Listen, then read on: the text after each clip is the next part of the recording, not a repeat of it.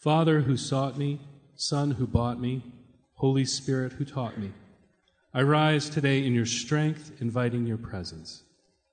Lord, let this young church rise today with your power to pilot us, your strength to sustain us, your wisdom to guide us, your eye to look ahead of us, your ear to hear us, your word to speak for us, your hand to protect us, your way before us, your shield to defend us, your host to deliver us. And Lord, I ask that you do not forsake this church, even when we are old and gray, until we have declared your power to the next generations, your might to all who are to come. For to you belongs salvation. May your salvation, Lord Jesus, be with us always. I bend my knee and I bow my heart in the eye of the Father who created me, in the eye of the Son who purchased me, in the eye of the Spirit who cleansed me, in friendship and affection.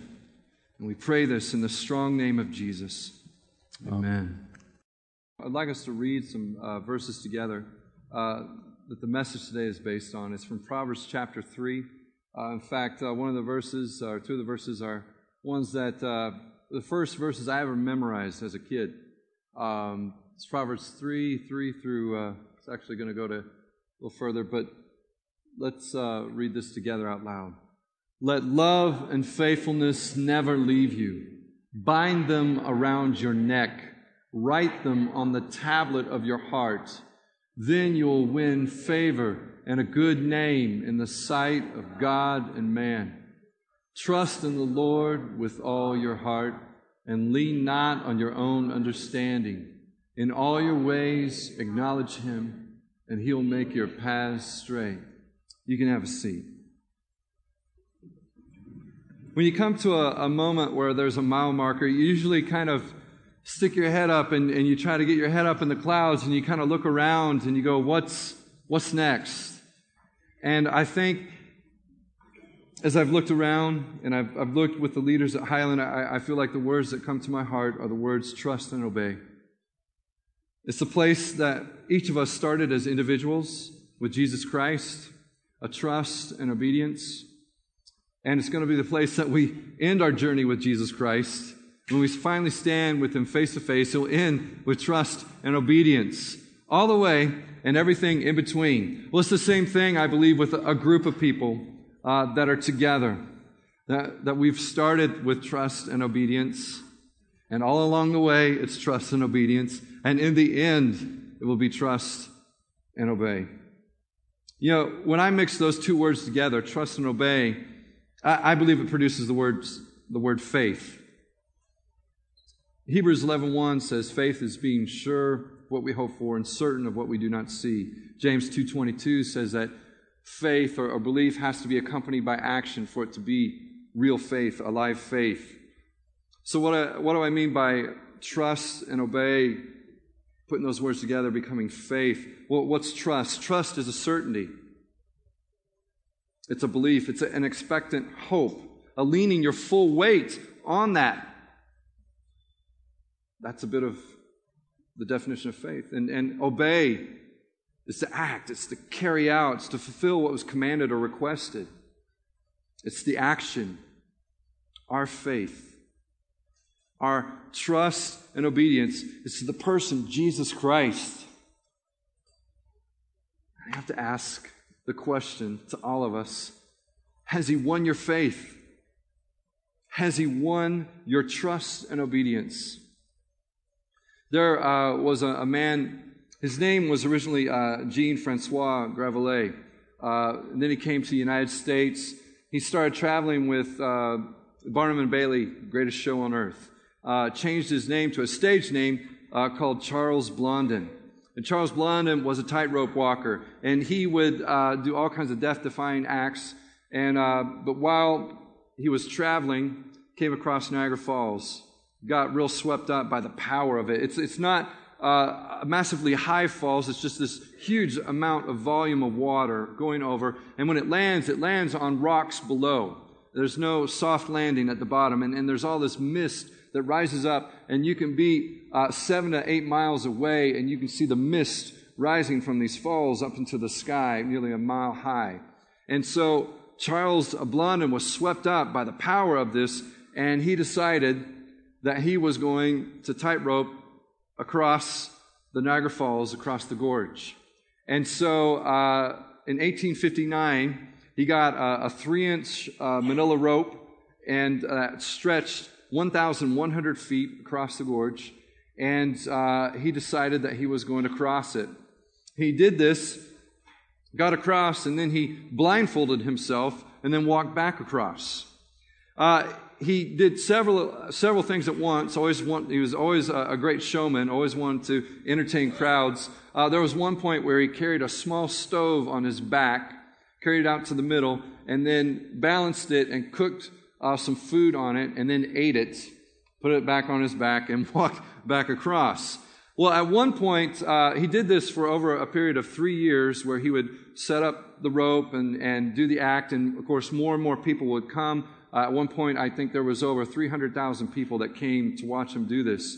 And at one of these points later, he had his assistant, Romain, get on his back, and he carried him across, walking across the tightrope. Well, after that, he got a wheelbarrow out, and he ran the wheelbarrow across. And when he got to the other side, he said, "Does anyone think I can carry a person across in this wheelbarrow?" And everybody was like, "Yes, we think you can. Yes, you can. We believe it. We believe it." And there was one guy in particular who was jumping up and down, cheering him on, saying, "Yes, we believe you can do it. You can do it." And then Charles pointed to the man and said, "Would you get in the wheelbarrow then?" The man quickly disappeared into the crowd, never to reappear again. At that time, it's not recorded whether someone actually got in the wheelbarrow or not, but he did. The Prince of Wales was there and watching, and Charles did ask the Prince of Wales if he would want to go across with him, and the Prince also quickly declined. You know, it's one thing to say that we believe, it's one thing to say that we trust, and it's another thing when we fully put our weight on that trust. And you really have to be won over by Jesus Christ to fully put your trust in Him in that kind of way, in that kind of death-defying life situation. You know, I just want you to know that Jesus Christ has won me over. He's won me over, and He's won me over with what He did at the cross. And every time when we do communion, it's one of the most special moments for me. And I need it. I need it every week to remind me, because I am a person who brings my sins before the Lord, and I know that I need His grace in my life continually. But I am won over by what He did at the cross for me. I'm someone, I don't need any more evidence. I don't need any more evidence from Jesus than that and what He did at the cross. I know other people, and it's okay if you need more evidence than that. You need to research those things and the facts behind your faith. And there was a certain point in my life when I was younger, I did some of those things for the sake of students I was leading. But I want you to know I'm won over by simply what He did. But I want you to know at the same time, there are moments when my faith is just a whisper instead of a shout. My faith is just a whisper instead of a shout. And it's either that my trust in Jesus wavers, or it's my obedience to the one I trust that wavers. Either way, there are moments in my life when my faith is weak. And I just wonder, maybe some of you have had the same kind of moments in your life. You know, for someone to win your trust, you have to know them, don't you? You want to have observed their actions over a period of time to be able to discern their true character. You know, if there are contradictions between words and actions in their life, then you have hesitation to trust, don't you? Yeah. It's that way with our Lord Jesus. You know, you won't be able to trust Him until you know something of who He is. His actions, His words, all matching up. You know, that's why we have the four gospel accounts of the life, the death, and the resurrection of Jesus. It's so that we can know that Jesus is trustworthy. You know, if you tried to imagine it otherwise, I mean, what if we didn't have the four gospel accounts? What if it was just two commands? Trust Jesus Christ for eternal life. Believe on him. And follow him all the days of your life. What if those were the only two things that we were given? I think there would be a lot of us going, who is this Jesus?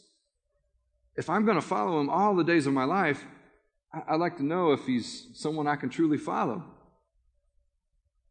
And so I think it's a logical response. It's a logical response for people to ask, who is Jesus?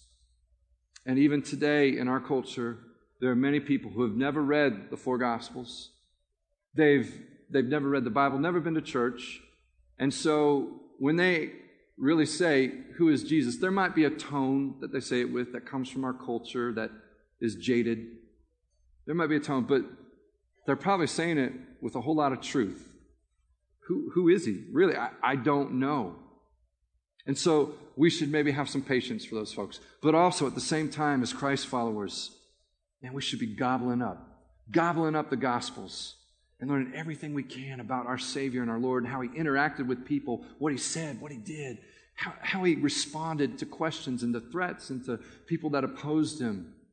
How did he respond? And say, okay, I'm going to follow you, your steps. You know, there are some of us who have heard the account of Jesus' life in the Gospels. We know by these stories that Jesus, he is trustworthy. I mean, he has won us over to put our trust in him. And I've read them all my life, since I was 14. So why does my trust sometimes get so small? Why does your trust, for those of you who know the story, why does your trust get so small? Well, trust is more than just knowing, isn't it? Trust is more than knowing. It's the readiness to lean upon that knowing with all our heart. You may have not have had a wheelbarrow across the tightrope experience, but you've probably had some other moments in life where there was a leap. You had to take a leap, and you weren't sure if Jesus was going to be there. Some of us have had those moments. You know, have you ever done a trust fall before? Have you done one of these things where you stand like this and then you gotta fall back, keeping your legs straight, keeping your body straight, and you fall back and somebody's supposed to catch you, or you might be up on a stump and there's a group of people linking their arms and they're gonna catch you. I've done that many times over, and there's some moments I may know someone and I may know their character. I trust who they are, but I might question their ability to catch me still. Especially, you know, with a big guy like me, and if somebody just weighing a dinky 100 pounds is back there and they're thinking they're going to catch me, you know, I know a little bit about physics, and so I know that there's going to be trouble. So I might, at the same time, wonder, maybe not just about your ability, but I might also question if you have a wicked sense of humor and you plan on letting me fall for just the purposes of a good laugh. But I want you to know, when we talk about the Lord, I think of Proverbs 3, 5, and 6. And I think about those verses about trusting the Lord with all your heart. But I have to think about the verses before that too. And it says in those verses before, verses 3 and 4, it says, "Let love and faithfulness never leave you. Bind them around your neck." By the way, this is a little side note. I've been waiting for someone who does knitting. I think it would be a great idea if you knitted a scarf and you put love and faithfulness on it. And then, you know, you wrap it around your neck every time you go out in the cold. I think it would be a good idea. I haven't patented that idea, so if you want to take that and run with it and make your money, go for it. But I'm still waiting for someone to put out a scarf like that. But the neck is a really vulnerable place on your body where a lot of vital parts below your neck are connected to vital parts above your neck. And without that connection point, your neck, you are in trouble. And the verse here is specifically saying, let the practice of love and faithfulness be like life and breath to you. But you know what? The verse also makes me wonder if you can bind other things around your neck. maybe fears, worries, anxiety, that can actually choke out your life. You know, Jesus kind of verified this in his parable of the soils in Matthew 13. He talked about a soil, the heart, where life springs up, and then there's something that comes along and tries to choke it out, some weeds. And he called those weeds, he said that they were the worries and anxieties of life and the wealth of this world that would choke out. So I do think that there are some things that try to wrap themselves around us, and we got to pull it off and throw it off, because it hinders our trust. It creates doubt, and we got to throw it off, and we got to wrap love and faithfulness around us, and not just in the sense that this is how we live and act out, but this is the love and the faithfulness that God has demonstrated to me, and therefore I'm freely going to offer it to those around me also. You know, when there is a real leap in life, where the only way I'll make it if Jesus catches me, my trust can waver. You know, it's those moments that I want to rethink how I got into this position before a leap in the first place. Well, man, how did I get here? If I wouldn't have made that decision or this or that, boy, I wouldn't be in this place. But there's some moments where you just go, you know what? I can't change the past. Or, you know what? The Lord really did guide me to those other decisions. He's brought me to this point, a Red Sea moment, where I'm trapped between between water and the Egyptian army, and I could do nothing but trust Him in this moment that He's going to see me through. But it's at that moment that my trust has to be bolstered with what I know to be true about Jesus. And the thing that comes to me when I go back, and the Scriptures flood my mind, and I go back and I think purposely on them to bolster my trust, the words that come to me is that He is able. He is able, Proverbs 21:30. He is able, Psalm 147:5. Nothing and no one can outmatch His ability, Psalm 89:6. And also, I have to know that God is not practicing some cruel humor, but that He is good, He is faithful, and He is compassionate, and that He loves me. He is a good God. He's not brought me to this point to abandon me. And neither has He brought you to the point where you have to leap. He hasn't brought you to that point to abandon you. He's there for you. You know, sometimes I know all these things. I know that the truth of the Lord's character. I can go and I can see His character shining through the Scriptures. And I can know about His ability and know that He is fully able. I know that He is trustworthy, and I can lean my full weight upon Him. But then the problem is I'm disobedient. I'm disobedient. I just don't want to. I'm lazy. I'm stubborn. I'm willful. I'm wanting something else than what the Lord wants.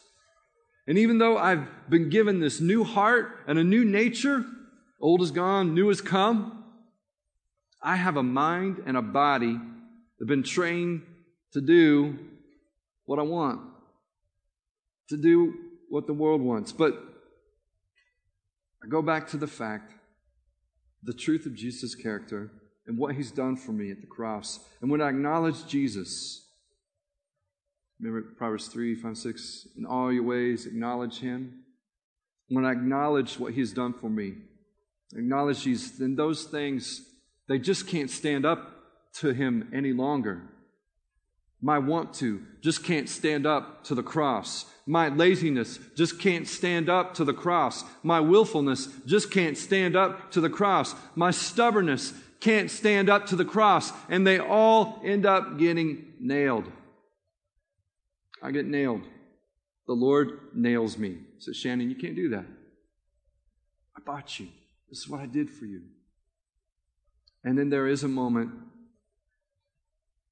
where my sin, my sinfulness, all that stubbornness, willfulness gets nailed to the cross. And at that moment, I asked Jesus to live through me. I'm at that point where I go, Jesus, I cannot make this leap without you. I can't. But I know that you have ability. I know that you are able. I know that I can trust you. And so I ask him to live through me. Trust and obey, or faith, is going to require us to take up our cross daily. Jesus really meant that when he said, if you want to come follow me, deny yourself and take up your cross daily. It wasn't a joke. He wasn't joking around when he said it. He really meant it. And it's something that I'm trying to practice in my life. It's not easy. Faith really is belief plus action. It really is trust and obey. And I'm not sure why sometimes respond to the word obey like it's a four-letter curse word. I mean, sometimes you say the word obey and you might even get a shiver up your back. You might, and for some of us who maybe are just have a little different streak in us, there's just, you can even just kind of feel the rebel rise in you. You can't make me. And that's just something in some of us. It's interesting, though, when we talk about something exciting that God wants to do. What if God had this really special plan and he wanted someone special to carry it out for him? So he's looking among the masses for this special person. Or say that he was looking for a special group of people to carry out a special plan. And so he started looking for this group of people and where they could be. And, what would he be looking for? Now, we're kind of into the topic here, and you kind of know where I'm going with this. But there's been moments when I've been with a crowd and I've asked that question point blank right from the start. And people will name out characteristics. Say, he'd be looking for someone who's really humble. He'd be looking for a group of people that just love him. They're just filled and overflowing with love. He would be looking for someone who's a real influencer, a leader. Some people might say, they'd probably look for somebody who's got some money, because it'll take something to do something like that, do something special, carry out his plan. It's always interesting. Usually the thing that most people don't say is obedience. But if you think about it, if God had something really special he wanted a group of people to do, and he told them, here's what I want you to do, and then they said, no, we're not going to do that. We're going to disobey. And they weren't obedient, the whole thing dies, doesn't it? That's where it stops. It doesn't go anywhere. So God will go and look for someone else who will be willing to carry out his special plan. It's just part of it. I suppose that because we struggle to understand the relationship between grace and faith is maybe sometimes we react to the word obey. The book of Ephesians, the whole book is really linking grace with and obedience and faith. If you really struggle with that, I encourage you to read that book. I encourage you specifically to read a paraphrase, to read maybe the Message, which gives a language that maybe you can really help make that, see the transition that Paul's writing in that letter. But let me talk just a moment about mercy and grace and obedience and how they're connected and how they relate. How many are in school and doing math classes right now? Some of you. How many of you are teaching someone, trying to help them with their math, that sort of thing? Yes, all right. Well, what's the thing where you got, it's like a line, and here's 0, and then you go -1, -2, -3. What is that? Integers, and then on the other side you got 1, 2, 3, and it's positive numbers. It's some sort of like a number line or something. I don't know the official name for it. But anyway, if you think of that, me and Jazz were talking about this the other day, and really gave a real picture to this. And we were trying to really define mercy, because mercy has to do with punishment. It's something, you're about to be punished, and you deserve the punishment. And so if your parents show you mercy, they don't give the punishment you deserve. Same thing with God. When he shows you mercy, it's over punishment that we all deserve for the sin in our lives. Now, he just doesn't withhold the punishment. He actually put the punishment on Jesus Christ. And so you're in this negative zone without mercy. You're in position for punishment. But with mercy, through Jesus Christ, we're moved to that zero place. No punishment, because Jesus took the punishment. But then here's the great thing about the next part of the good news, grace. Grace is a gift that we don't deserve. So there's punishment we don't deserve, and then there's a gift we don't deserve because we don't earn it. It wasn't because we had a bunch of gold stars for Sunday school attendance or anything like that. It's just God wants to give it in Jesus Christ. And that moves us out of this negative and even zero place into this positive place called faith and walking in faith. It's all faith moving this way. And the whole illustration begins to break down here. But just to say that this is what Jesus Christ has done for us. Grace pushes you into a positive place. When we first heard about God's mercy in Jesus, not punishing us, God's grace in Jesus, the undeserved gift, we put our trust and obedience, our faith in Jesus Christ. That's what we did. We had a certainty that it was all true. We heard the story and we said, I believe that. We were sinners separated from God, but God wanted to bring us back through Jesus Christ. And so because of our certainty of the truth of who God and Jesus is, we acted. We turned around. We obeyed by saying, yes, Jesus is the Son of God, and I am a sinner. Have mercy on me. We acted and obeyed in that moment by aligning ourselves with the truth, 180 degrees. We were going this direction, and then we aligned ourselves with the truth, and it was a whole new position. It was a response to what God had done and made us aware of what He had done. It's faith. Our hearts were melted.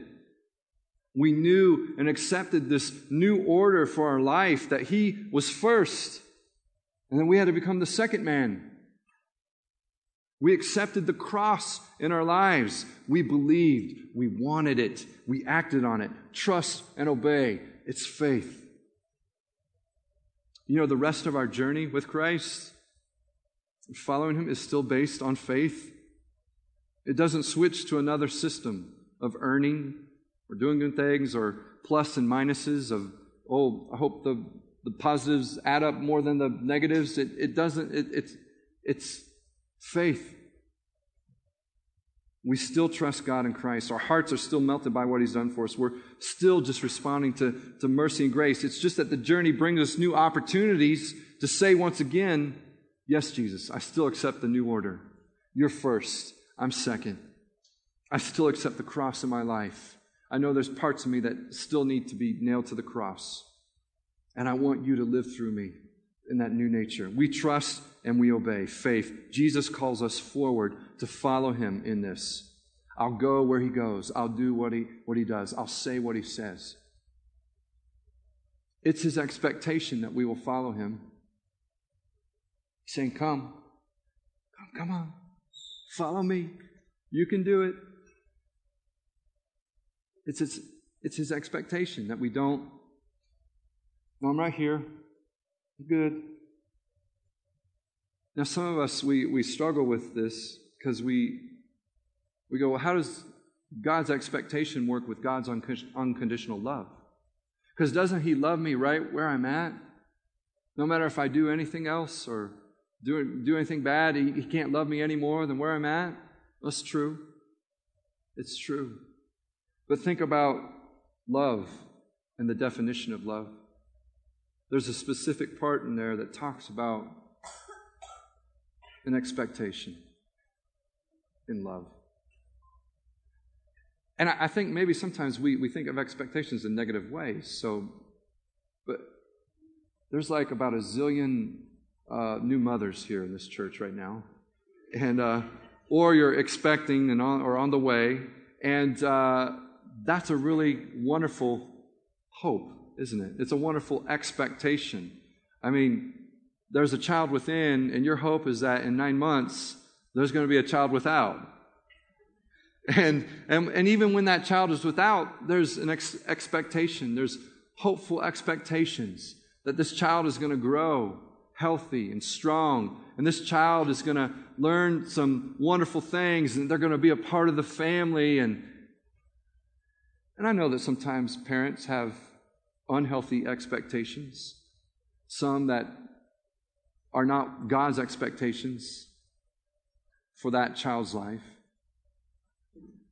But I know that God's expectations are always like that. They're always good. They're always hopeful. And when you think about the definition of love and God's unconditional love, think about where it says, love always hopes. Love always hopes. God has a hope for you. His hope, His expectation is, follow me. Come follow me. Yes, He loves you. And He wants you to follow Him. Is faith easy or hard? I just say yes.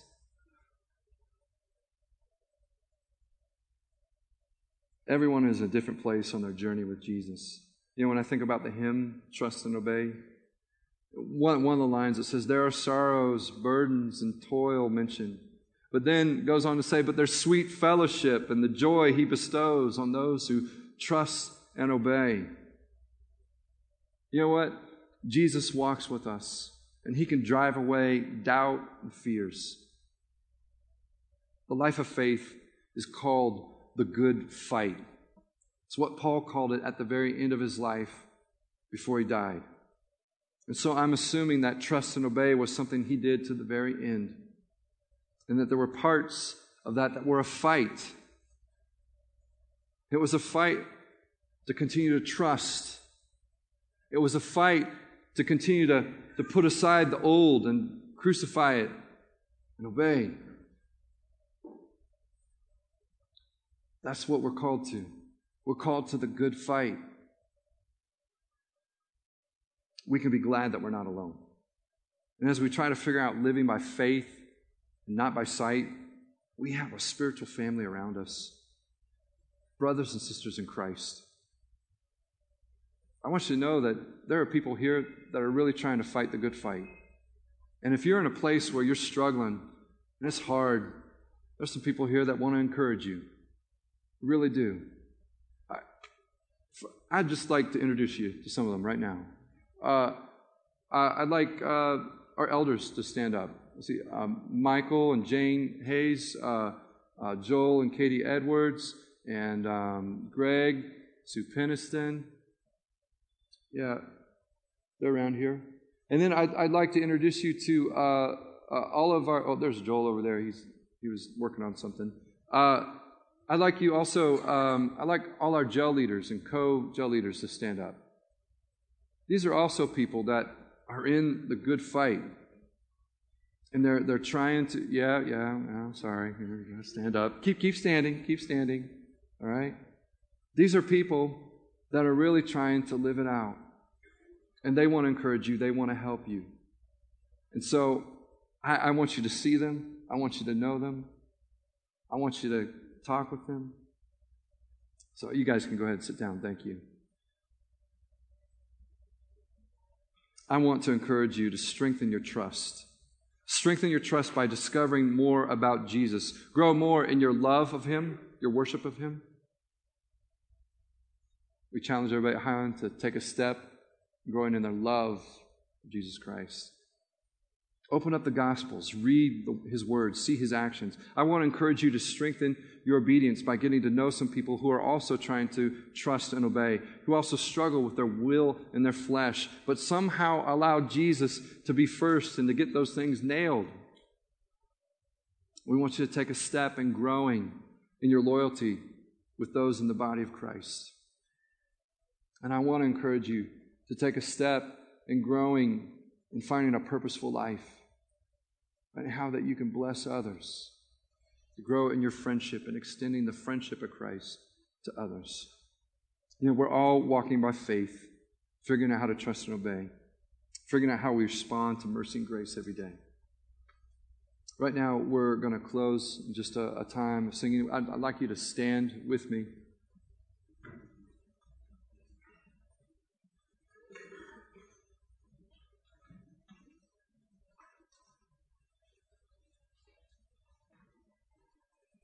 I want to pray for you right now. I want to thank you for being a part of this special day at Highland. And just as we continue to do the things we did at first, just want to invite you to be a part of it, to join us. Heavenly Father, you've assembled a beautiful group of people, some who are in different places on the journey with you, but they're here because you've been speaking to them, and you've been guiding them, and you've been leading them. So, Father, I want to ask that you would bolster our trust, that you would enable us, and also, Father, that you would show us how to obey. And when we need to nail some things to the cross, pull away those things that are choking at our neck, and instead remember your love and faithfulness. Lord, we love you. We know what you've done. Thank you. In Jesus' name, amen.